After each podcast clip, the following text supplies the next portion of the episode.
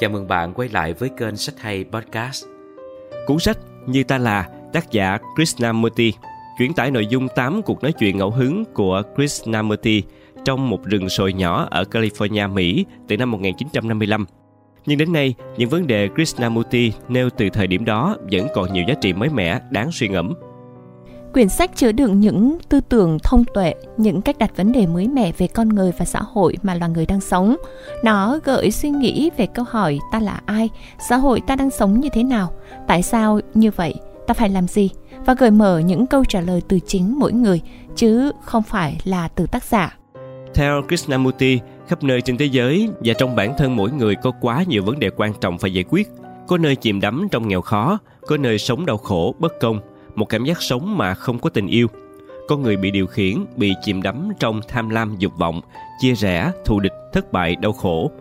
Krishnamurti cho rằng nhiều vấn đề của ta không thể giải quyết được trừ khi có một cuộc cách mạng nền tảng của trí não. Bởi vì chỉ có một cuộc cách mạng như thế mới có thể đem lại nhận thức rằng đâu là sự thật. Nếu ta không thấy chính mình như ta là, nếu ta không thấu hiểu người tư duy, cái thực thể tìm kiếm không ngừng yêu cầu, đòi hỏi, chất vấn, ra sức khám phá, thì khi đó tư tưởng của ta, cuộc tìm kiếm của ta sẽ vô nghĩa. Chừng nào công cụ tư duy của ta còn chưa sáng tỏ, còn lầm lạc, còn bị quy định, thì bất cứ suy nghĩ nào của ta cũng bị hạn chế, nhỏ hẹp. Vì thế, để giải quyết những vấn đề cốt lõi nêu trên, vấn đề của ta là làm sao giải thoát trí não khỏi mọi sự quy định. Với krishnamurti điều quan trọng là nhận thức được sự quy định của chính ta và việc biết được rằng ta bị quy định là một việc khó khăn lạ thường. Theo ông, quan trọng là hiểu chính mình, biết mình là khởi đầu của trí tuệ, tự biết mình là không rập khuôn theo bất kỳ sách vở, triết gia, nhà tâm lý nào, mà là biết chính mình như ta là trong từng khoảnh khắc, biết mình là quan sát những gì ta nghĩ, ta cảm nhận, không chỉ trên bề mặt mà nhận thức thật sâu cái đang là nhưng không hề lên án, phán xét hay đánh giá hay so sánh.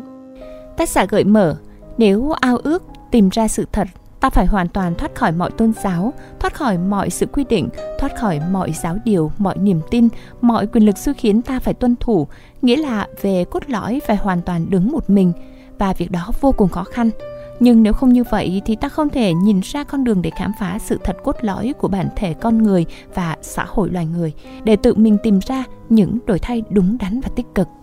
Ngay trong lời nói đầu, quyển sách đã nêu rõ các cuộc nói chuyện này cốt yếu chỉ ra sự thấu hiểu ta là như thế nào, như chính ta là trong từng khoảnh khắc của cuộc sống thường ngày. Không phải ta nên làm thế nào, như được định nghĩa bởi các giá trị văn hóa, những lý tưởng tôn giáo và những tương lai tự phóng chiếu ra. Những khám phá như thế này đòi hỏi chính ta phải thấu hiểu chứ không phải chấp nhận những lời được ghi ở đây là đúng. Đó cũng chính là điều thú vị của quyển sách chờ đợi người đọc khám phá, nghiền ngẫm. Tác giả khuyên rằng hãy quan sát trí não của bạn, hãy nhìn thấy những tầng sâu mà trí não có thể vươn tới. Do đó bạn mới quan trọng, chứ không phải là giáo lý. Điều quan trọng đối với bạn là khám phá đường đi nước bước trong tư duy của chính bạn và tư duy đó hàm ý gì.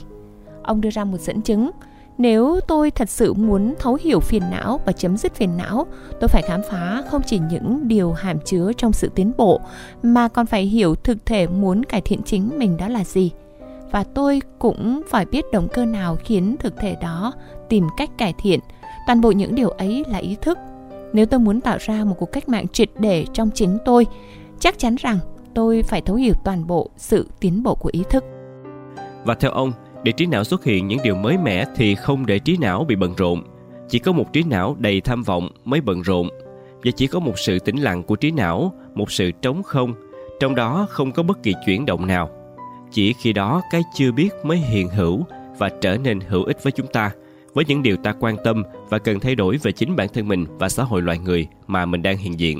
Điều lý thú trong như ta là có hẳn một phần phụ lục về thiền – và chắc chắn bạn sẽ rất ngạc nhiên khi từ năm 1955 của thế kỷ trước đã có một nhà tư tưởng nói về thiền thật sâu sắc và khác biệt. Ông viết, thiền rất quan trọng, nhưng điều quan trọng hơn là phải hiểu thiền là gì, nếu không trí não sẽ bị vướng mắc vào kỹ thuật thuần túy.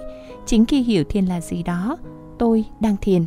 Hãy đọc như ta là của Krishnamurti để chiêm nghiệm về nhiều điều thú vị và chính ta và xã hội mà ta đang sống. Krishnamurti sinh năm 1895 mất năm 1986 là một triết gia và nhà diễn thuyết nổi tiếng về các vấn đề triết học và tinh thần. Ông sinh ra trong một gia đình thuộc tầng lớp Brahmin tại Ấn Độ. Krishnamurti không lệ thuộc vào bất kỳ tôn giáo, giáo phái hay quốc gia nào.